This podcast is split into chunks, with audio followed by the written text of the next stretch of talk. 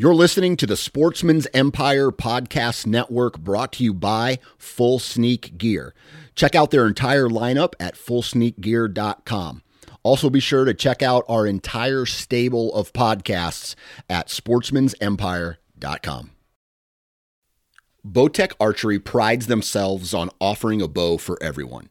Whether you have a short draw length, a long draw length, pull 70 pounds or 40 pounds, you're a bow hunter or a target archer, they offer a bow that can be customized to fit your body type. On top of that, their deadlock technology allows you to fine tune your arrow flight. Visit bowtecharchery.com and check out the SR350 and the CP28. Bowtech Archery, refuse to follow.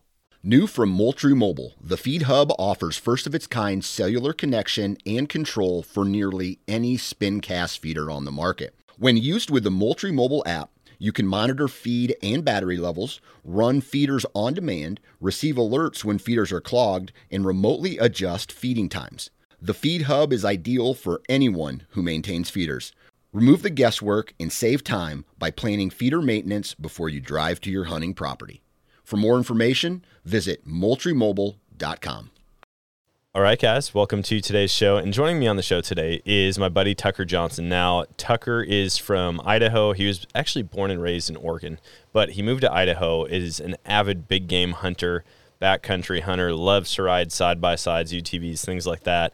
Um, but he works for Eberlestock. And if you guys don't know, they make amazing backpacks and apparel and shooting supplies and rifle scabbards and just insane amounts of accessories. In fact, I'm going to be ordering a new one for this fall, and I'm really looking forward to trying it out. And so, uh, Tucker and I are going to be talking all about hunting out west. I want to hear a little bit about kind of where he grew up and how hunting changed for him because I mean, he's always been out west, and actually, for him, doing the traditional Western big game hunting actually pulled him more east because he was in Oregon and now he's in Idaho and the terrain is just so much different. And when we think about Western big game hunting, we're thinking about big mountain mule deer and elk, mountain goat moose, bighorn, things like that. And he was hunting blacktail deer and elk still, but in a totally different terrain, not the terrain you're thinking when you think of Western hunting. And so I'm going to talk to him all about that. I'm looking forward to it. And you guys will get to hear how we met, which was pretty epic to say the least. So let's jump into this episode with Tucker. Like he was doing things that were just badass. That was one of the coolest moments of my life. I was really scared, but knowing that Dan had the gun, I did have the rifle, like we would be okay.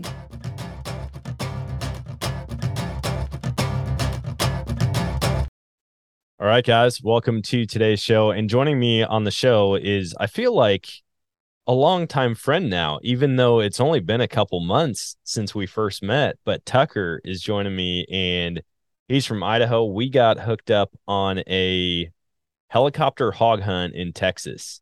And after that, I mean, you know, when you get in a group of people and you can just tell who is like a stone cold killer in the outdoor world. when we met, I was like, yep, this is one of those guys. We're going to get along great. So, Tucker, thanks for hopping on, man. Absolutely, man. Pleasure to be here. So, why don't you share with the listeners maybe a little bit about yourself? What do you do um, for a living? What what kind of outdoor activities are you involved in? Okay, yeah. Um, so my name's Tucker. Um, I was in the Marine Corps for for quite a few years, and uh, when I got out, went to college, and uh, ended up going to work for a company called Eberlestock, um, and we make outdoor equipment for for hunters in the tactical community. Um, and I shoot a lot of PRS NRL matches um, when I can, when I have time, and then obviously tons of elk and deer hunting here in the state of Idaho. I don't venture too far from the state of Idaho just because I uh, have kids and a wife. And I'm busy. Um, but yeah, that's I mean the outdoors. We do it all, side by side stuff, hunting, all of it. Yeah. How did how did you get into hunting and the outdoor space. Is that something you grew up doing as a kid? Yes, absolutely. I grew so I grew up in Southern Oregon, um, in a town called Klamath Falls, and a little tiny town outside of Klamath called Keno, Oregon, probably population 900 people. Um, my dad was from Southern California, and he moved to Oregon in the I want to say the early 70s, um, and just always had a passion for for hunting, whether it was with a bow or a rifle. So um, I grew up hunting blacktail, mule deer, and Roosevelt elk, um, which is if you haven't hunted rosies, you owe it to yourself to go hunt rosies. It's they're just another monster. And uh, the first time you see a rosie laying on the ground, you're going to think, "Shit, I shot a cow." They're huge. um, but yeah, I just I grew up doing that. Um, and Oregon was an awesome place to grow up. Um, it, it's it's changed quite a bit, obviously, in the past few years compared to what it was when I grew up. Um, but the blacktail hunting was amazing. Um, and I remember during the rut, we lived pretty far out of town, um, out in the sticks. And in the rut, you could you'd see these blacktail deer walking down behind this creek we had behind our house, and you could just walk out there and slap them in the ass. They were so stupid, and uh, that's how I grew up. It was it was just an absolute blast. Um, my dad was a diehard recurve hunter, so he was, he was, a pretty traditional guy. Killed a lot of blacktail. Um, I wish I had pictures of it to, to to prove it to everybody, but we had rafters full of blacktail antlers, um, and then we're all killed with a recurve. Um, Jeez. As far as my dad was con- concerned, like if you couldn't do it with a bow, why would you do it? Um, I, I took a different route in my hunting. Um, yeah, I was going to say long range shooting. That's a little yeah, bit yeah, different. Yeah. Well, and what's funny is like my dad bow hunted really hard when I was little, and I was never old enough, you know, because I wasn't strong enough to pull a bow back and kill anything with it. So I rifle hunted. Um, well, my dad got hurt really bad when he was working as a police officer, and uh, so he kind of got out of bow hunting and went back to rifle hunting. Well, I kind of followed him in that path, you know, because you know we didn't have a lot of money and it was pretty expensive, you know, to get, go set a kid up with a bow every year when he, when he's growing so much. Um, but I I grew up in that lifestyle, um, and it was it was different when I when I grew up. It was um, you weren't killing to kill something for what it scored. You know, you didn't care about that. You were trying to put food on the table because thing it, money was tight. You know, yeah. and if you could supplement your income with uh, with a couple extra deer and an elk a year, that means something. You know, Oh, um, it was it became a way of life. And uh, granted, I've kind of moved away from that because I definitely live in downtown Boise. I'm seven minutes from the Capitol building, so I'm about as urban as you get these days. um, but I still love to hunt, and um, you know, you can hunt elk 20 minutes outside of Boise, which is a pretty amazing thing to do. Um, but yeah, no, it was it was a it was a neat experience growing up in Southern Oregon, and, and during that time at least, I wish that my wife tells me all the time that I was born 100 years too late and that, that is the truth. I was definitely born 100 years too late.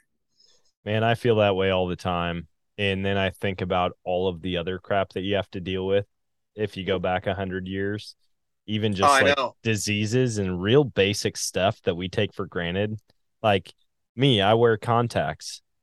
What happens if your glasses break back then? You know, like how long of a wait is it really before you can see again? That's the type oh. of stuff I'd be like, yeah, I don't know about it you know, speaking of, like my dad wears glasses and he's worn glasses since he was a kid. And I remember like, you know, packing up to go elk hunting and like my mom out there harassing my dad, telling him, you know, hey, you, did you bring your extra two pairs of glasses? Yeah. And mom was an optician, right? She made glasses for a living. Um, and it, it's it's funny you bring it up. It's like, yeah, that, that was a real thing. You had to worry about bringing extra pairs of glasses just to go hunting. yeah, for real. That, I mean, little things like that. I is why I'm glad that I wasn't born back then. But just the adventure of it, I feel like would be amazing. You know, um, I I feel like that when you go to where I grew up, you step back in time. You know, because most of the folks that live down there are um, from the logging community or from the Native American community um, because we had we had lots of Native Americans down there, and, and loggers were a big part of my life. You know, I learned how to drive on an 18-speed Eaton transmission in the mountains of Southern Oregon, um, and it it's just a different way of life, you know. And they still live that way to to to an extent. Obviously, I think that uh, technology has definitely found Keno, Oregon. Um, but growing up, like you know, I remember riding my my grandmother lived with us when I was a kid, and uh, she was pretty old when she lived with us. She was in her 80s and I remember her giving me enough money to ride six miles down to the little Keno store, buy her an 18 pack of Bud and a carton of Marlboro 100s, non filtered, and enough money to buy some penny candy and then ride that back to the house. And that woman smoked two and a half packs of cigarettes a day and drank an 18 pack of bud a day till the day she died. And she died at like 87. So she is the toughest woman I ever met. That's Um, funny, man. But yeah, it was just a different way of life. And, and I'm not that old. I'm 33 years old. But so it doesn't seem like it's that long ago that it was still, I don't know, kind of backwoods, I guess. And I, I'm sure there's places in America are still the same way. Well, yeah, I feel like I look at it towards the future and just think of the stories that we're going to tell our kids' kids. And they're going to be like, You did what? Are you kidding me? Oh. You know, mm-hmm. like there's just Oh. weird things that even for me as a kid, like, dude, we used to ride our bikes everywhere, everywhere we went. It was, you know, you ride it into town, same deal. You go get the penny candy, you get a, a, a blow pop or Tootsie Rolls or whatever you can find at the local store. And I look at it now and I hear of kids that are eight, nine, ten years old and they don't ride bikes. Like they've never really ridden bikes. And I'm like, what do No. they do? Just all they do is play video games? I remember Oh. getting a Super Nintendo. It was the coolest thing ever. But also, I wasn't giving up my BB gun. I was still going to kill everything that moved. I was still going to ride my bike through the woods with my buddies. So, Oh no, absolutely. You know, and I when I I had uh, so when I met my wife, my wife had um, had a son from a previous relationship, and uh, Donovan was ten when we met, and you know, obviously he's not my son, so I don't have a whole lot of say in how he's raised. Um, you know, and he had video games and all this and all that shit. And I remember when Mary Kate and I had um, our first son, Duke. Um, I told myself, I'm like, there will never be a video game console in my house ever. Like, it's not going to happen. yeah. I will allow it. And I, I've stuck to my guns. And I, I, he's six now, and I, I will not allow it. Like, you, there will be no video game console in this house as long as I live here. Um, and you know, I've had people say, well, what if he gets behind the times and you know he doesn't understand how to use these electronics? So be it. Yeah. Um, he'll know how to hunt, he'll know how to fish, and he'll know how to fend for himself a little bit. Yeah. I don't I- know of anybody The computer, at least in the way I think. Yeah, I don't know of anybody who's like, man, if only I had played more video games as a kid, I'd be in a better position in life. And I'm the same way. My wife actually looked at me. I used to play video games, you know, like growing up, back when like the Sega and then PlayStation and Xbox, like I grew up when all that stuff was coming out. You know, I'm only a year older than you are. And Right. it's it was fun. Don't get me wrong, but one Right. day, it wasn't that long ago. She looked at me and she's like, "Can I just tell you, I am so glad you don't play video games." And I was like, "Wait, what?" And Right. I'm like, "Where Right. did that come from?" She's like, "I hear about people whose husbands like they get home from work and they just jump right into their video games and they'll play for hours every night." And I'm like, "Yeah, I guess that's kind of weird. I, I've never really thought about it as a grown man with kids, but Oh, there's a lot of people who do it." the uh, I've I've you know obviously I have friends, but uh, I've gone over to a few friends' houses. Obviously, they're different than I am, and we go over for dinner, and their husbands are playing video games. And I'm like, really? Like this is a thing? You play video games when you have company? It's kind of weird. Yeah. you know to me you know i'm like granted i i automatically think like beta male bitch i mean i apologize for the french but like that's what i think to myself um and that's probably not the case with with most with most people but uh i'm like we're, we're playing video games right now why, why would we do that let's let's uh, have a conversation about literally anything i'm down for it um it's shocking to me that people are like that it really is Yeah, it's kind of funny because I look at I look at me. I I love movies. I love like watching movies. If if I'm gonna just chill out and like not do anything and just do something completely mindless where I don't have to think, I'll watch a movie. But I look at my friend group and I would I would say that out of my probably six or seven closest friends, only one or two of them and I have ever watched a movie together. Like it's just not what we do. Not what we do for fun. Like we Yeah. don't we don't Agreed. just go to the movies, we don't rent movies. If we get together, which we do every Thursday night, we get together, sit around a fire, we work on a vehicle, we take the boat out, we have a couple drinks, have a smoke, and just chill and hang out as dudes. And so Yeah, absolutely. that's just what we do. And I mean, most of them are hunters as well. Oh yeah, no, no, I think that's important. Like, uh, um, I try to involve my kids and, and at least try to involve them as much as I can in everything I do. Right.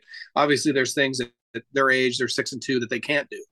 Um, but like I, we always have, you know, like Friday night fires, um, at our place, basically when hunting season kind of rolls around, and I always put it out to everybody at work, like, hey, it's Friday night, we're having a fire tonight. Bring your own booze. Let's sit down, have a good time, have a conversation, and I involve my kids in that and they sit out there with me till two in the morning while I drink beer or I drink proper 12, which I think I'm currently drinking right now. Um, and that's fine. You know, like they should, I feel like, so I have two boys. I have three boys, but I have two of my own. Um, and I think that boys should be around men.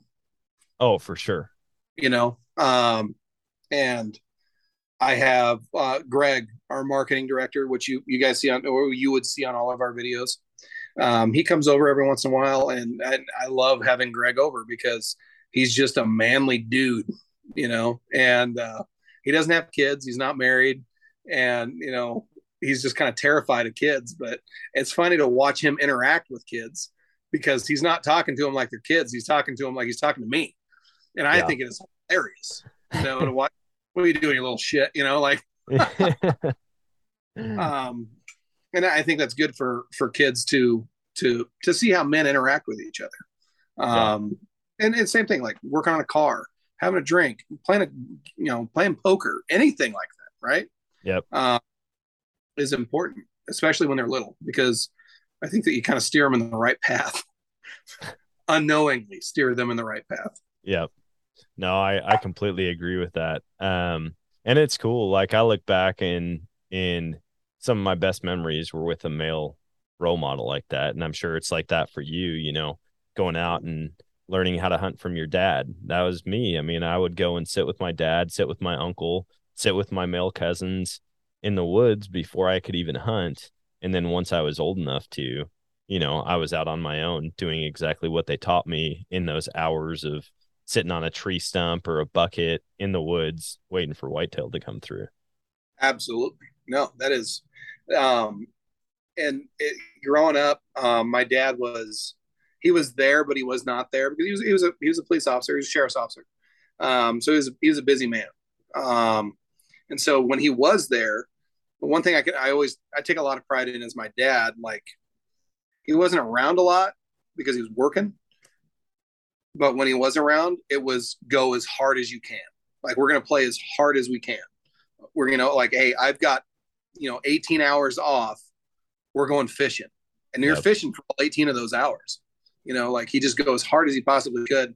And i look at myself now and i'm like shit i don't know if i could go that hard. You know and so and i have two boys instead of just one. I'm an only child. Um and so like when i get a hold of duke and hank my youngest who's two um, when we get in the side by side, we're gonna go somewhere. It's like we're gonna go as hard as we possibly can. I'm gonna be dead in like 20 minutes. We're gonna go as hard as we can for 20 minutes. That's awesome. Yeah, my dad, my dad, he was gone quite a bit too. He drove truck over the road.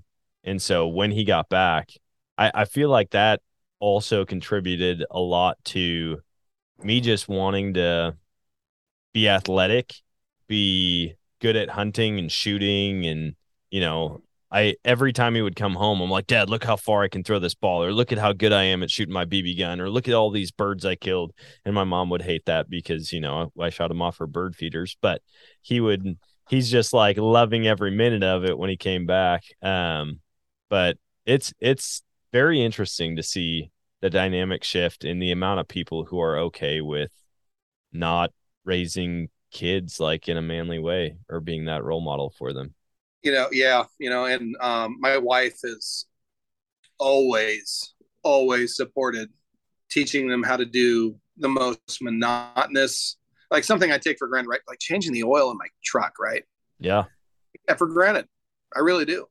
Um, but my my oldest son Donovan, you know, before he so my oldest son moved to, to Southern California. His grandparents are are getting up there in age and they need some help and he decided, screw it. When I graduate, I'm going to go down and live with my grandparents and take care of it. I'm like, that's that's admirable. It really is. Um, and so he did that. And before he left, you know, um, I taught him how to shoot. I taught him how to drive. I told him, taught him how to take care of his own vehicle. Taught him how to change a tire. I mean, simple things like that really separate people in this world. I've come to realize. Um, because if he decided to call me right now and say, Dad, hey, I'm driving from Southern California to Idaho to visit you guys, I wouldn't worry about him one bit. Yep. Because if something happened, he could handle it. You know, um, and and that that I take a lot of pride in that. Like that's a good thing.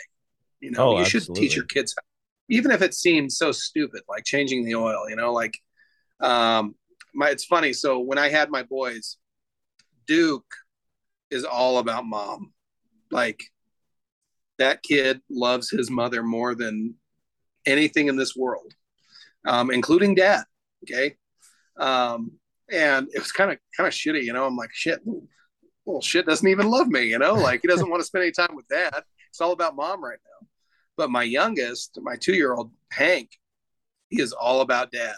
And I laid underneath my side by side for like two hours one night. Um, it was a brand new side by side. I had no idea how to work on it. You know, it was YouTube and White Claws is how I fix shit. um, and uh, I'm changing the oil and and changing the transmission fluid and, and working on a few things. And he's two years old and he laid underneath that side by side in 100 degree heat with me the entire time. That's awesome. Uh, I, I remember getting up. I kind of took it for granted, and I'm like, "That is awesome. That's that's amazing."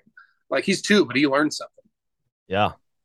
And and I think that more dads need to take a step back and realize, like, it may seem so minute, a little tiny thing that you're doing that seems so routine, but you, you just taught your two year old how to change the oil in a in a in a side by side. yeah. no, my kids, it's cool. It's cool to see them already like without me having to tell them like, "Hey, hunting is cool. Hunting is fun." Just them seeing me doing these activities or seeing me get all dressed up in camo and throw my duck calls on or grab my bow. Like every time my kids get in my truck, they want to blow on my predator calls. I've got a lanyard full of all my all my rabbit squeals and rodent squeaks and they always want to blow on them. When I've got duck calls, they want to do it. When I take them for bike rides, because I'll I'll ride around and they'll like surf sideways on the crossbar that connects the seat to the handlebars, and Okay. they'll like surf sideways and hold on inside of my hands on the on the bike, and we'll ride around through the woods, and they'll be like, "Dad, Dad, a turkey! You got to shoot it! You got to shoot it!" And I'm like, "Well, it's not quite how it works," but they're so pumped up about it already. Oh yeah, oh yeah. Like uh, I, I know Duke, uh, for example. Uh, you know, I disappeared to go elk hunting for a week, and I don't think he equated. I think he thought that four-legged animals were fair game. It really didn't matter what four-legged animal, as long as they had four legs. Um, and I'm going elk hunting, and I would message my wife on my uh, um, GPS, and she'd be like, "Duke says that Daddy's hunting goats." I'm like, first of all, I haven't drawn that tag yet because it just I'm not that lucky. Thanks for rubbing it Uh, in, dude. Second of all, that is awesome, and maybe I will draw that tag one day. But it was always like every time it didn't matter what I was hunting, whether you know ducks, geese, turkeys, elk, deer. Daddy's hunting goats. um, I always got a kick out of that. That's so great, man. Uh, Speaking of drawing tags, did you draw anything this year, or did you put in for anything, or did you just buy over the counter? Okay, so uh, in Idaho, um, I, no, I did not draw anything that was special. Um, but in Idaho, we have some tags that are kind of sought after, and they're a first come, first serve tag. So they'll release like 700 tags online, and they'll release like 700 tags um, in person at, at stores across Idaho. Um, and one of them is the the sawtooth sawtooth B tag, which is the rifle tag, and then the sawtooth A tag is the archery tag and I think they released 1,400 of each. Don't quote me on that, but I think that's a pretty pretty good guess. Um, so I ended up snagging a Sawtooth B tag, which is uh, probably about an hour outside of Boise, up in the the Sawtooth Mountains, which are are steep, very steep, um, for rifle season. Um, and then, then I think that most of the guys that bow hunt at work got the uh, Sawtooth A tag for archery season. Um, so we're we're pretty stoked about that tag. Um, I apologize right now. Amazon is pulling up to my house. They, they may interrupt this. Hey, Uh, that's all right. We'll do an unboxing video on a podcast. um, it was probably my wife's stuff. It's probably not even hunting related. It's probably Ah, dog yeah. Forget it. Um, but I got that sawtooth B tag. I'm really stoked about it. Um, I haven't got to hunt that unit in quite a long time. Um, a buddy of mine um, that I hunt with every year, his name's Elliot. Um, he got the same tag, so we'll do it together. Um, and it is, it is a really miserable unit to hunt. It's it's three units compiled into one. So in Idaho we have, so the deer tag's really funny. So you can buy like a general season deer tag, or you can buy a general season whitetail tag. The general season deer tag will allow you to hunt whitetail in certain units or mule deer in certain units. Um, and then the general season whitetail tag is whitetail only. Um, and then there's obviously units that are closed and open during the hunting season, and whether it's archery or rifle or muzzleloader or whatever. Um, it, Idaho is really confusing. That's what I've come to realize. It's, Oregon is way more simple in this in this fact. Um, anyways, um, but the cool thing about it is our general season deer tag overlaps our elk tag, and that entire unit that we're hunting for elk is open for general season deer. And there is Nice. a mon- monster um, mule deer up there, so it's kind of cool to be able to hunt for both of them at the same time. Yeah. Do they do they run the non-resident or out-of-state tags the same as they do like the tags you're talking about where they offer some in store, some online, or is it a different They- process? I want to say that the the out of state is all online. Don't quote me. Um, but I want to say out of state's basically all online, and there's there's fewer tags available for out of state hunters for those first come first serve tags. Okay. And the and the sawtooth unit is not the only unit that does first come first serve. There's a lot of other units that do it as well. Um, as a general rule, if you're on top of it, and because they'll they'll basically say like I can't remember what it was. It was like June 18th at 1:30 in the afternoon is when we're releasing the tags. So you're sitting there at 129 ready to log in. As soon as 1:30 hits, you log in, grab your tag, pay for it, and you're done. Um, most of the time, you can get in there and get a tag if you're really on top of it. But if, if you wait five minutes, they're gone. yeah. This, how this year is the first year in several years that we have leftover tags for out of state residents. Or so what happens is if we have leftover tags, um, because there's a certain quota that we have for tags for out of state hunters, and if not all of them are bought, then they are reissued and um, and residents can buy them. Oh, Um, so like here, I grabbed a, a a spare deer tag, so I've got two deer tags, two general season deer tags, um, which will be awesome. I get to hunt deer for till I get to hunt deer until December, I believe. I can't remember what day. Yeah, yeah. So, um, and there's a lot of cool units that are archery only, extreme late season. Um, that'd be a blast, be an absolute blast. Um, the one thing I can tell you, if you are interested in hunting Idaho and you're unsure of how our tags work, um, I, I don't know if you guys have, or if you've ever heard of Eastman's Hunting Journal. Yeah. So they developed what's called Tag Hub Okay. and that is a great resource if you're an out-of-state hunter trying to figure out what units to put in for or what units are first come first serve or what units are you know over the counter tags for non-residents so i would encourage anybody to go to or to use eastman's tag hub tag hub for that Yeah, I'll have to check that out. I've been I've been thinking about branching out to different states. Like I really do want to start hunting other states. Out west, I've done Colorado and Utah so far. I think that's it. Well, I've tagged along on a hunt in in Wyoming before, but I didn't have a tag myself. And so um I definitely want to start exploring other places and Idaho is freaking crazy beautiful. Watching people's videos up there where they're going after elk or even wolves. Like the fact that you guys actually have a wolf season there is pretty amazing, and that is very high on my bucket list. Um, but yeah, Pretty- I want to come check that out.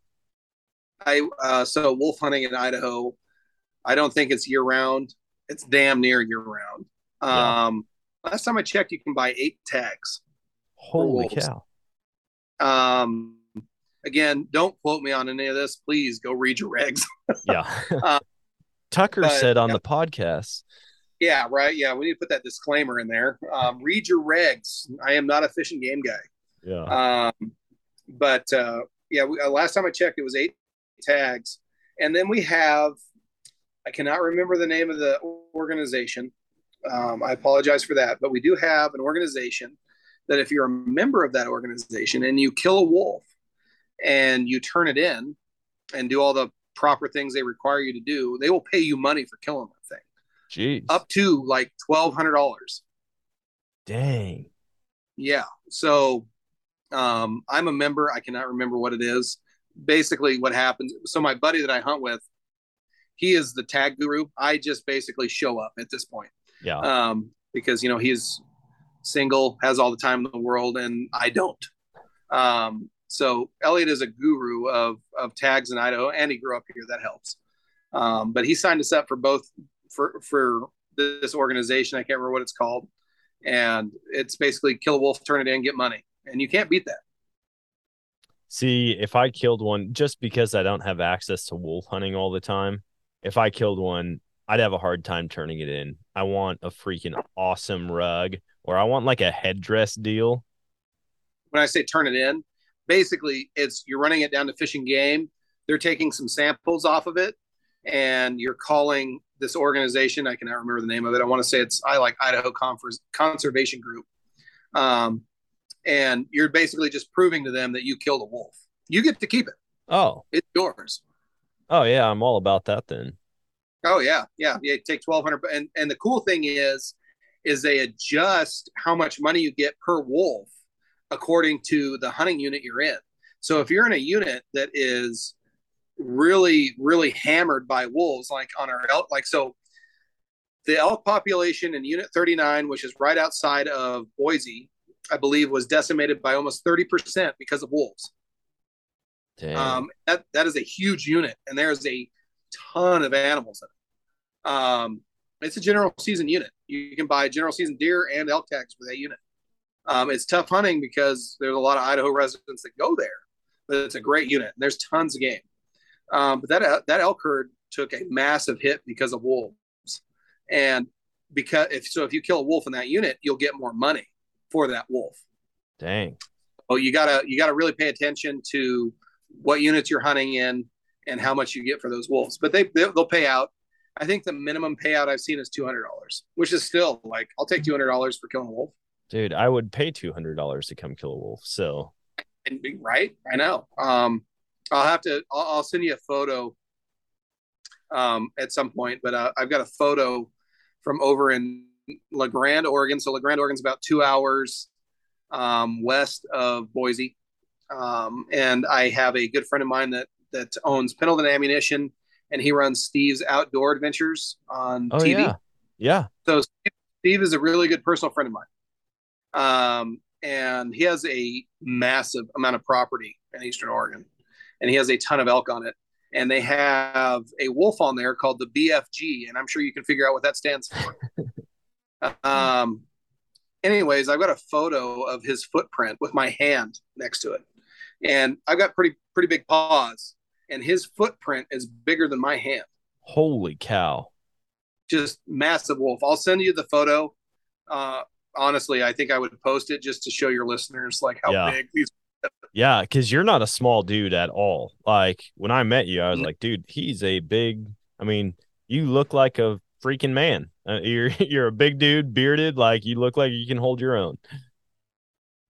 Yeah, uh, my beard's a little shorter since the last time we met. Yeah, I definitely is. lopped some. of Um, yeah, God, I think when we went down to Texas, eh, that was definitely like the height of like manly growth, like serious beard. You know, I I when I remember going down there, like that was a wild ride going down there. Like I got I, I had a, a guy come into my store, said, "Hey, we're looking for a vet to go on this this hog hunt," and I'm like, "All right, well, let me talk to my wife. I'm missing my son's birthday. You know, I would totally do this, but I got to talk to the wife. You know, talk to the boss." And my I called my wife and I told her what it was about. And she's like, if you don't do this, I'm gonna be mad. And I'm like, all right, I'm doing it. And then I get down there and you know the, the group of people I went with that was running that TV show, um, DNA Outdoors or whatever it was, g- great people. Um, and then meeting you, and then with all the helicopter guys, like I was down there for what four days. I don't think I slept in four days because all we did was kill hogs 24 hours a day. Yeah. Like it was insane. A lot of bla- it was a blast. We Dude, I that's- I've talked to guys in, in Louisiana and me and you I think need to hook up and just go kill hogs again. Guys, I can't believe it, but we are one month away from season openers all across the country. And if you're like me, you're finalizing your gear list, getting last minute preparations set in place, and a few things that you cannot forget are a good rangefinder and a good set of binoculars. Or, best of both worlds, the two combined into one. Vortex offers their line of Fury binoculars with range finding capabilities and applied ballistics built right in. I'll have mine around my neck from the mountains of Utah to the north woods of Wisconsin and every trip in between. So if you're ready to get serious about your last minute prep to increase your odds this fall, check out what's new from Vortex at vortexoptics.com and head to your favorite Vortex dealer to make sure you're ready for everything fall can throw at you.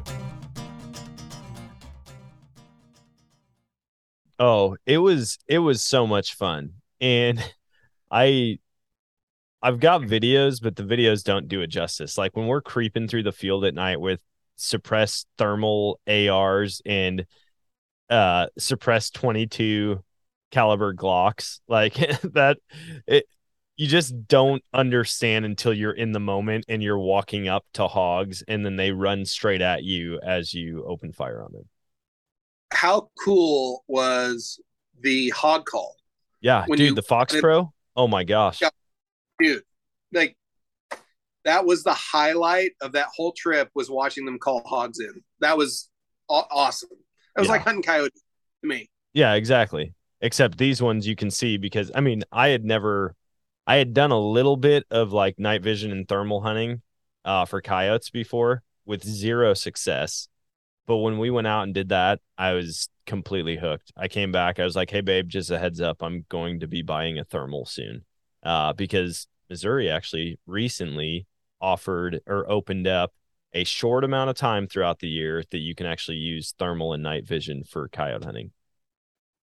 that's amazing Yeah, I wish they would do it all year long. Maybe not during deer season because I know how that would go, but the rest of the year. I think uh i think in the state of idaho it is basically open year round. Um we have you have to get a night hunting permit. I do know that. Um i don't think you have to take a class. We do have like if you want to be a trapper you gotta you gotta take a trapping class and i, I think there's some other classes you gotta take. They're just really weird obscure classes you have to take. Um but it's pretty much open year round and it is getting more and more popular um in fact i did witness um so in the state of idaho we have depredation tags i'm assuming missouri probably has the same thing Yep. um so the way depredation works in the state of Idaho is you basically call in and get on a list, and when your name's up, they call you and say, "Hey, meet this farmer at such and such a place at such and such a time, and you're going to go kill this, you know, and whatever that is, deer, elk, whatever." Um, and they did a depredation tag, and a friend of mine from work did it. Um, and he's the I believe he's the head editor of Guns America. Oh, nice. Um, anyways, um, he went out and did it, and he, I think they asked, or somebody, one of his friends asked, like, "Hey, can we do this as a thermal thing and shoot him at night?" And I think fish and Game was like, "Yeah, sure, go for it. You know, we don't care." And so they went and did a thermal elk hunt at night Oh my gosh. like it was crazy to watch. Like they're shooting unsuppressed rifles, unsuppressed, you know, with muzzle brakes Yeah. at 200 yards, and they're dropping elk, and they had to kill. I can't remember how many they had to the cull out of this one herd, but it, it was like probably 12 or 13. And it was like two guys, and they just got after it. And those you'd shoot, you'd shoot them, and they didn't even know what was going on. They just stand there. Oh my gosh. Yeah, it I mean it's cool that the agencies will allow hunters and farmers to work together to take care of problem animals like that. Like here in Missouri, I I don't know that we have tags where it's like, hey, you can go and hunt with this person on their farm or like they're going to call you to come shoot this. But we've got landowner tags. So if you if you own land, you I can't remember how many you get per 20 acres, but like we used to we used to rent a house. Very, very Oh yeah, we we rented a house on 230 acres and uh, I put in for landowner tags and I would get like 8 deer tags a year and I didn't have to pay for them. And then I would get additional ones for archery season. Here in Missouri, I mean the deer are everywhere, but I right. I I feel like once they become a problem and they're eating crops or they're damaging property or they're killing livestock in the case of the predators like it's good that the fish and game or wildlife agencies recognize that and give us additional opportunities to take care of that. Oh no. Yeah no that's great. Yeah we like so in idaho we have our landowner tax um and then you have the depredation hunts as well. Okay. So the landowner tags are completely separate. And you know, there's another niche thing about Idaho that probably not many people know. We have landowner tags that are we have units that are inside of Idaho that you have to have landowner permission to hunt because their ranch is so big that it encompasses an entire unit.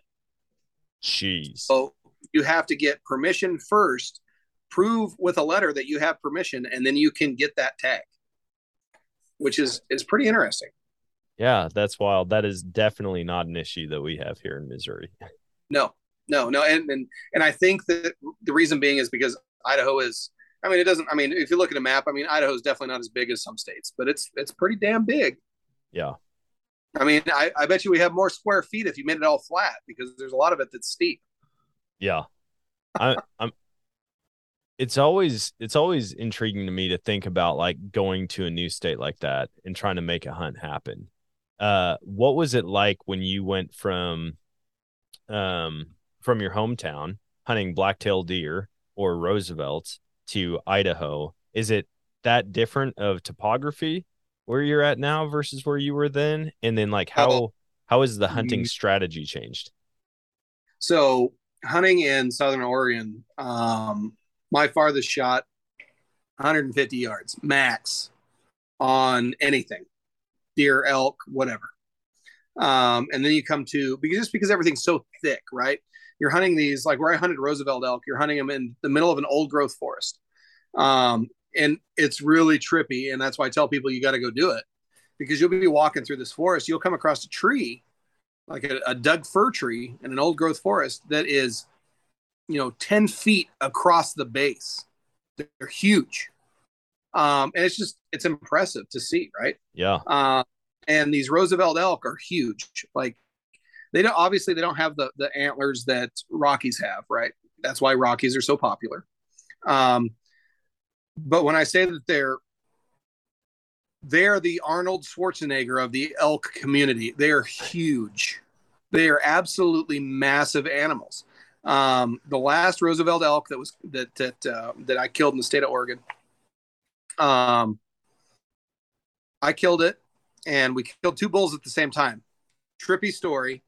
Two bulls fighting, right? And they're just sparring back and forth, and they're pushing each other out back and forth behind this big pine tree. Me and my dad are up on top of this mountain, and me and my dad are sitting down next to a log. Um, just eating lunch, literally bullshitting. And I think my dad is in a red and black flannel shirt. No shit. And, um, you know, like I was shooting a, I think I was shooting a, a an ought six, and Dad was shooting his 270 that he hunted with for years. He still hunts with it. I built him some nice shit. He still hunts with it. Um, but anyways, these two bulls are fighting, and I, I I hear something when we were facing away from them, probably about 125 yards away. I'm like, Dad, do you hear that? And he's like, Yeah, what is that? And I, am I'm like looking around. I look behind me and I'm like, Yeah, there's two bulls over there sparring behind that tree. He's like, No shit. And he turns around, he sees him, he's like, Oh shit, all right, we got to kill one of them. Um, and he's like, Hey, you shoot first. if he pushes that big bull out from behind there, it was a seven by seven and a raghorn five by five, basically. So that raghorn pushes that big seven by seven out from behind that tree. I let him have it. He hits the ground like a pulled axe steer, not wiggling. That six by six runs around in front of the tree and stops. And my dad goes, Well, shit, if you're going to stand there, boom, shoots him. My dad shot him four times with that 270. And he put all three bullets in a group about that big right in his pump house. And took him three shots to kill that that bastard. Like he, they're extremely tough animals. Um, anyways, fast forward, we're getting these things broke down to get them off the mountain, right? And a good friend of my dad's was the head meat cutter for a butcher shop in Klamath Falls, Oregon. And he comes up there to help us butcher these animals out. And he says that seven by seven is bigger than any beef I've ever cut in my life. Like massive animals. Um, I mean, their feet are their feet. I can't. I, I mean, the, the, the screen doesn't do it justice. They're they're huge. Yeah. Um, but anyways, and like my seven by seven, he's he's not. If you look at him, you're like, oh yeah, he's seven by seven. He's a royal, you know. But you compare him to a Rocky, you're like, oh, he's not that big. And it's like, yeah, but you should have seen what he was attached to. Yeah. like they're huge. Um, Yeah. I wonder, so is ev- it be, do you think it's because of the foliage that grows? I mean, with how green and how thick it is, or what causes them to get that big? I think it's because they have obviously they have as much food as they could ever want to eat all the time, year round. And they're just hard they're really hardy and they handle really harsh winters, I think, better than Roosevelt's do. Yeah. Um, you know, Roosevelt's deal with some pretty shitty stuff. I mean, they're all over Colorado, Wyoming, Idaho, Montana, all those all those states, and that have harsh winters. Um, but I don't think a lot of people realize how nasty the winters are in southern Idaho or in southern Oregon, I should say. Um, the snow up there is is brutal.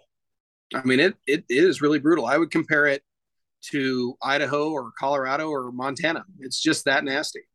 Um, and I think as a whole, they're just a hardier animal than than a Roosevelt. Now, I could be completely wrong. I'm not a game biologist by any means. Um, but in my experience, they just handle that that shitty weather better. Um, and they're huge. They're big, strong animals. Um, I know a good friend of mine from Idaho. He drew a tag in Oregon, killed a Rosie, and he shot a spike. And he was like, "Tuck, this spike was bigger than any spike ever killed my life. It was huge. It was like, it was like kill like killed a branch bull, but with spikes. Um, they're massive animals and they're impressive. I encourage anybody to try and hunt them um, because it's intense. Because you'll you'll be in this really thick old growth forest, and I mean you don't you can't see farther than 100 yards in any direction, and you'll get that sixth sense of like, oh man, it's elky. Like I can smell them. Like they're around here Yeah. and you'll catch that little bastard sneaking out behind you 50 yards away with a massive rack and this huge body and you can't hear him move. You know like you can't hear him go through the trees. And they're so conscious of where their horns are or their antlers i should say because they've got an eyeball looking back at their antlers and they're dodging branches with their antlers just weaving their way through that old growth forest. And they're a trippy animal to hunt man. They really are Yeah, that'd be cool. I've seen I've seen a lot of videos of uh, the black-tailed deer hunting up there, and that's always intriguing to me because I've never seen any deer respond to a call the way that black-tailed deer do, like does and bucks. And when they and with it, gosh, when they do that fawn distress call, and all of a sudden these deer just come sprinting straight at you through the woods. Uh, that's yeah. something I want to experience too. It, it is um, yeah, blacktail like so, and I, I can be completely honest with you. Never called a blacktail in my entire life, not once. Like that was not something you did, at least where Hmm. I grew up. Um, I'm sure there there were people that did, but we didn't. Everything was spot and stock, find them, you know, and lots of walking, lots of walking. Um, and I always refer to blacktails as the crackheads of the deer world um, because Christ sakes, man, like you think that you've got them figured out, the wind's in your favor. They turn their head around, they get a glimpse of something that remotely doesn't look right, and they're six states over before you can even blink. Um, they are extremely fast. I would almost relate hunting blacktail. I was actually talking to uh, the guys from Annihilator Broadheads, um, and they're diehard bow hunters, and they hunt Southern Oregon and Northern California for blacktail. Like that's their guys trip.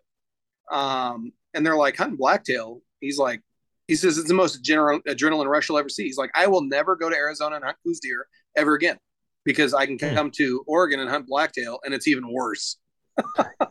you know, they're just, you know, they get a whiff of something, they're gone. They don't wait around to look what it is. They're just gone.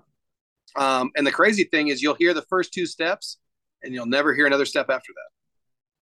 That's so interesting. It's funny because like I've hunted blacktail in Alaska and the deer there are completely opposite. And I'm sure different places uh they're going to respond differently even within Alaska. But on Kodiak, they were the dumbest animals and it was almost like is is there a challenge to this? Like this is way too easy. I got Yeah. out of my tent in the morning and there was I bet you I had 20 to 30 blacktail within sight and within rifle range of my tent when I woke up. And Oh. even after I shot one, it rolled down the mountain and all the other blacktails watched it roll down and then they went back to eating. And I'm like, oh my gosh, what have I got myself into? Well, you know, and um, I, Casey, our head photographer at work, uh, he said the same thing. You know, and I'm like, that's just baffling to me. Yeah. Uh, because blacktail, where I grew up, are they're not that way. You know, they get a hint of anything's out of sorts and they're gone now, except for the rut. During the rut, they are the dumbest thing walking Yeah. the face of the earth. Um, you can walk up and slap them in the ass. I've done it. It's it's it's a thing. You it can be done. Um, and the, yeah, that's the other cool thing about Oregon is like yeah, we have a lot, lot of blacktail, but we have some really awesome mule deer hunting. Um, and the mule deer over there are the same way, man. They're not afraid to run away. Um, Yeah. They're not going to stick around and find out. They really aren't. Um, and the, and the mule deer in Idaho are very similar to to Oregon in that respect. Yeah. Once once you did make that switch, once you bumped over to Idaho and started hunting there, I mean, what were the big differences that you noticed as far as how you pursued game, how you pursued deer, how you pursued elk? Um, obviously like glassing, I'm sure came into effect when you can actually see more than 100 yards. Absolutely. I, I uh, when I first moved to Idaho, so I got out of the Marine Corps, and I came came to Idaho. Didn't know anything about the rules or where to hunt or anything like that, you know. Um, and my dad hooked me up with a neighbor of his that grew up here and has probably drawn every sweet tag you can get in the state of Idaho. Um, he's killed two sheep in the state of Idaho. I don't know anybody else that's killed two. Um, but anyways, his name was Marty. Old guy. He's probably about 71, 72 when I met him. Um, and the biggest thing, like he took me hunting down the Owyhees, which is south of, uh, it's in the southern part of Idaho. It's the Owyhee Mountain Range. Um, it's real big, open, high desert country. Um, and I'm like, okay, this is this is similar to hunting eastern Oregon. You know, big rim rocks. You're walking rim rocks, looking for tines, looking for big bucks laying down. Um, and that was the biggest challenge to me. It was like, okay, the entire state, for the most part, at least where I hunt, is that way. Now, if you go up to northern Idaho, you're going to get into thicker country where you're going to be doing less glassing and lots more walking trying to find something. But at least down in, in, in basically the middle of the state down is glassing is king, right? Get high and and, and glass. Um, and I'll never forget, I bought a brand new pair of Leupold binoculars when I got out of the Marine Corps, 8 by 32s. Absolutely worthless in southern Idaho because you just you need more. And now I Yeah. hunt with 12 um, and I'm going to switch over to SIG 16 by whatever they are, the image stabilizing ones, um, just because you need that. You know, I never knew that a spotting scope was a thing until I moved to Idaho. Yeah. Uh, found myself using a spotting scope every time I went out, whether it was scouting, whether it was hunting. Like I had a spotting scope with me on a tripod, and then learning how to shoot. Part of the reason I got into PRS and, and the National Rifle League was to be comfortable shooting at longer distances, um, because it's very likely that you're going to take a 500 plus yard shot on a deer, even if you're working hard to get close, just Yeah. because of how the country is. You know, um, it's big stuff. It's really big stuff. It's it's intimidating. It really is. Um, I met a guy, grew up in Idaho. Um, he came to work for a company for a while. and um, diehard hunter, great elk hunter, great bow hunter. And I asked him one day, I was like, Brad, I'm like, how do you hunt this state? And he's like, get high in glass. He says, it's not hard, just get high in glass. Well, it's not hard if you can get high because it's it's it's steeper than shit in Yeah. the state of Idaho. Um, but I really switched. I would say in the past two or three years, I really switched my hunting game and and my hunting partner too, um, because he hunted a lot up in northern Idaho hunting whitetail, and it's a different game up there just because it's so thick. And I told Elliot this is probably two or three years ago. I'm like, you know what? Big binos, a tripod. I don't give a shit if I have to carry extra weight, but that's what it's going to take to find these animals. And I we were glassing animals up at probably a mile across uh, two canyons Yeah. glassing animals and then figuring out how we're going to make a, a hunt to get over there you know and that basically meant hiking back down the way we came getting in the truck driving 15 miles or 20 miles to get at the base of the mountain they were on the side of and then hunting up there and trying to find them you know like that that's that's what it took Yeah. um, it's a lot of work. Um, I think that a lot of wives think that we go out in the mountains and we just, you know, hunt hunt for four hours and sit around the campfire and drink. And it's like, I haven't gotten back to camp till ten o'clock at night because we've been out till you know we had to drive six more hours to get close enough to go find them, and then you know maybe make a shot, maybe not, and then we finally get back to camp at two in the morning, and then all you want to do then is just die. Yeah. the level of exhaustion and sleep deprivation and just like beating the crap out of your body western hunting is no joke. I mean, I I haven't even done like well, I can't say that. As far as elk go, I haven't done the like, you know, 10, 15 miles back in there up and down mountains constantly. But even just riding on a four-wheeler on two tracks and then going a couple miles in, like there is there is nothing in the east that I've found that's even close to it. You know, I would equate I would equate just hunting animals out west to like dragging a deer after you've already killed it up and down the hills in Wisconsin. Like it's that level of physicality before you even get meat on your bag. It, it, it really is, you know, and I, I got to hand it to the guys that can go out and train for this because they're, they're, I'm like, I am not by any means the best hunter in the state of Idaho, not even close to it. I'm just an average guy that's trying to go out and, and, and, and fill his freezer. Um, but I start, you know, I, I hike year round because that's what it takes to go into these units and, and kill stuff. You know, like Yeah. I hike year and I snowshoe. You know, that that photo I think I emailed to you of me. I think your your your one of your emails to me was like send me a photo that we can use on the gram. Yeah. And that was a picture of me snowshoeing for fun. Nobody should snowshoe for fun. For fun. that, Nobody should do that. Um, I feel was like out with- snowshoeing is a survival tool, not a Right. recreational tool. Right. Yeah. We're out there snowshoeing um, mountains at 6,000 feet elevation and three feet of snow for fun, just to stay in shape and enough to go kill an elk the next year. Um, and, you know, and that's why I tell people that, you know, when I have friends from back east that come out here and want to hunt, I'm like, all right, go get on the Stairmaster for two years and then we'll talk. you know, because A, you're at a thousand feet above sea level um, and you're going to come up here. We're going to start hunting it at 5,000 feet and you're going to die. And that's Yep. the truth, you know? Um, and elevation, I don't care how in shape you are. If you're not used to elevation, it will kill you. Yeah. You know, um, I had uh, the, my good buddy Mike. I was telling I, telling you before the the show started. Um, he's big, jarhead Marine, um, rugby player, the biggest thighs you've ever seen in your life. That guy is a train. Um, he comes out here, and we get up at elevation, and I'm looking at Mike, you know, uh, 200 yards down the mountain, going, "What's what's the problem? But what what what happened here?" And he's like, "Dude, I, I don't have any oxygen left." Like, I know, but didn't I tell you to stay on a stairmaster for two years before you came Yeah. out did that? um, I found that's how, I found it kind of interesting. I I saw it on Shark Tank of all places. I don't know if it popped up on the actual show or if it was just on like Instagram or something.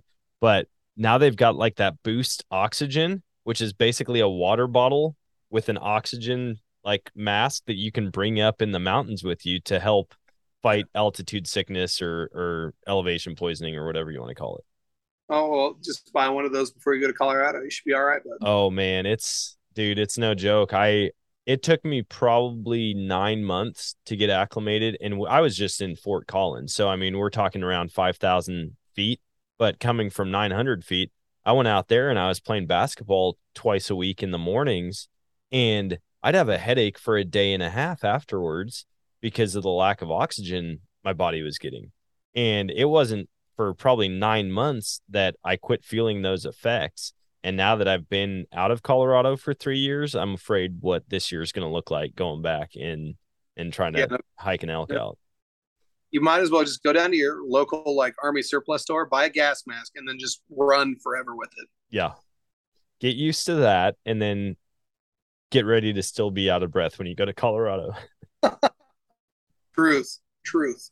Yeah. Um, yeah, no, that's the biggest difference is just wide open spaces, man. Like, um, Idaho's a big place, you know, may not look that big on a map, but like vertically speaking, it's a big place. I mean, it rivals, it rivals Colorado for sure. Oh yeah.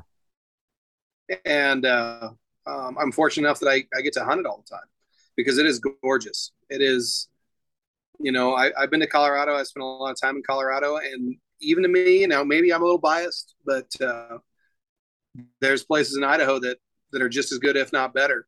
Um, and I think it's intimidating to a lot of hunters when they get here.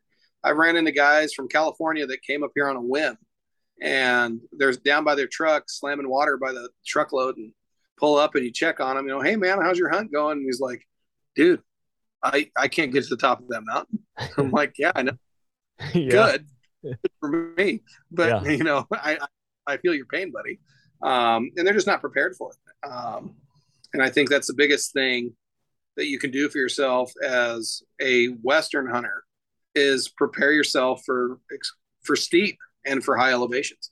Um. And that goes for anybody. If you're from the East Coast, you need to do yourself a favor and get your ass in the gym and start putting in work um, to just try and barely keep up with your guide that lives there. Yeah, yeah, I was just talking to my buddy Brian today. Uh, he's kind of a flatlander Midwestern guy like me, but he goes out west hunting elk every year. And he's like, dude, leading up to elk season, uh, I talked to the gym owner at the gym that he goes and works out at, and he's like, dude, I just asked if I could leave my pack there because I would load two or three plates up in my pack and just go incline walk or do the stair stepper. And he's like, that's just what you have to do. And I've heard plenty of other guys that are like, dude, find the steepest trail that you can go and hike close by you, throw a ton of weight in your pack because even though like stair stepper is going to help, nothing, nothing will fully get you ready for the actual hiking environment, stepping on loose rocks. You know, some of those mountains are so steep, you go up two feet, you slide back one, and you just do that all day long until you make it. Oh, yeah. Oh yeah, you know, and um, the other thing that I think that kills guys is side hilling on soft ground. Like we have a lot of um, in the state of Idaho, we have a lot of decomposing granite, so it's like sand. Yeah. Uh, you have mountains made out of this shit, um, and you're side hilling for, for, miles, going around something, trying to get up to where you need to be. Um, and like I wear, uh, I think uh, last year I hunted in Kenetreks, and it's like everything I can do to get my ankle support is uh, as tight as I can get it. Yeah. Um, so that I my ankles in the first day of the hunt, you know, and you need those things for the next nine days or more. Um, and it's just it's not conducive to to unpreparedness, I should say. Like you've got to prepare yourself and walk on an uneven terrain. Like I tell guys all the time, like walking up a trail ain't going to do anything for you. Yeah. Go pick the same mountain and walk up the side of it where there is no trail. Yep. And and and strengthen all the stabilizer muscles in your ankles and your knees and your hips and in your back, carrying all that weight. Like, don't walk on a trail. Go find the the gnarliest, steepest shit you can find. There is no trail up, and walk up that about a thousand times. Yep. Yeah, I mean, it's true. The the stuff that you get over there, and that's not even getting into deadfall and stuff, but there's all kinds of stuff that you got to deal with when you hunt the West. But at the end of the day, you're to suffer and you're to want to go back. Like that's, I, I don't know how else to describe it. Like you are to have the most miserable and most amazing time of your life hunting the West. Um, dude, I know we're coming up on an hour here, and I want to thank you for hopping on, but we are going to do a follow up to this because I want to dive deep into what your pack looks like as you get close to your hunts coming up this year. We need to hop on another call and hear all about the gear that you bring out, how you get prepared for a single day hunt, a multi day hunt, and and inform the listeners on the equipment that they're going to need if they're going to come out and try to do that same type of hunt. No, absolutely. I would be more than happy. And uh, um, I've got your cell phone number now. Yeah. So you. Um, but I will definitely let you know when we start to get closer to those dates and we can put something together and, and hop back on here. And I'd like to do something like right before I leave on my elk hunt. So I'm like extremely prepared. Yeah. Um, that way we can tear apart the pack and, and we can kind of go over it and I'll get my wife's car out of the garage so we got some room to work in here. Nice. Yeah, that sounds great, man. And hopefully, I mean, we're going to be coming up through your neck of the woods here soon. So hopefully we can get together. And if not, we're going to have to uh, meet up down in Louisiana and get on some more hogs. Oh, I'm I'm I'm down for killing hogs. I already built a gun for it. We're ready to go. Perfect. Well, dude, Tucker, Sounds thanks again, man. I appreciate it. And uh, you take care. Hey, you too, buddy. Thanks again, man. And that is going to wrap it up for today's show. I hope you guys enjoyed that because it's always fun to chat with friends about hunting. I mean, even if we don't dive into super technical like tips and tricks and strategy for chasing after big game animals, sometimes just having a BS session and hearing about how other people do it, there's a lot of really good takeaways. So I hope you guys did take a lot of stuff away from that conversation. But I'm really looking forward to picking his brain and hearing coming from a guy who works for a company that makes some of the sweetest backpacks for hunting and camping and shooting and things like that. I'm curious to hear more about how he packs his bag, the kind of stuff that he's putting in it. And with some of their systems, you've almost got two different like compartments that can both be removed or more so that you can pack in your base camp stuff and then dump that off and still have your full day pack for going out and hunting throughout the day already set up and ready to go. And so I'm really looking forward to as we get closer to season, sitting down and talking with Tucker again. And hopefully I can catch up with him when I'm out west and maybe do one of these podcasts in person. So hopefully you guys enjoyed that. Hopefully you guys are getting ready and fired up for Western seasons to begin or Eastern seasons, wherever you are. I know there's hunting seasons that have already started, which blows my mind. But thanks for listening. And until next time, get out there and chase new adventure.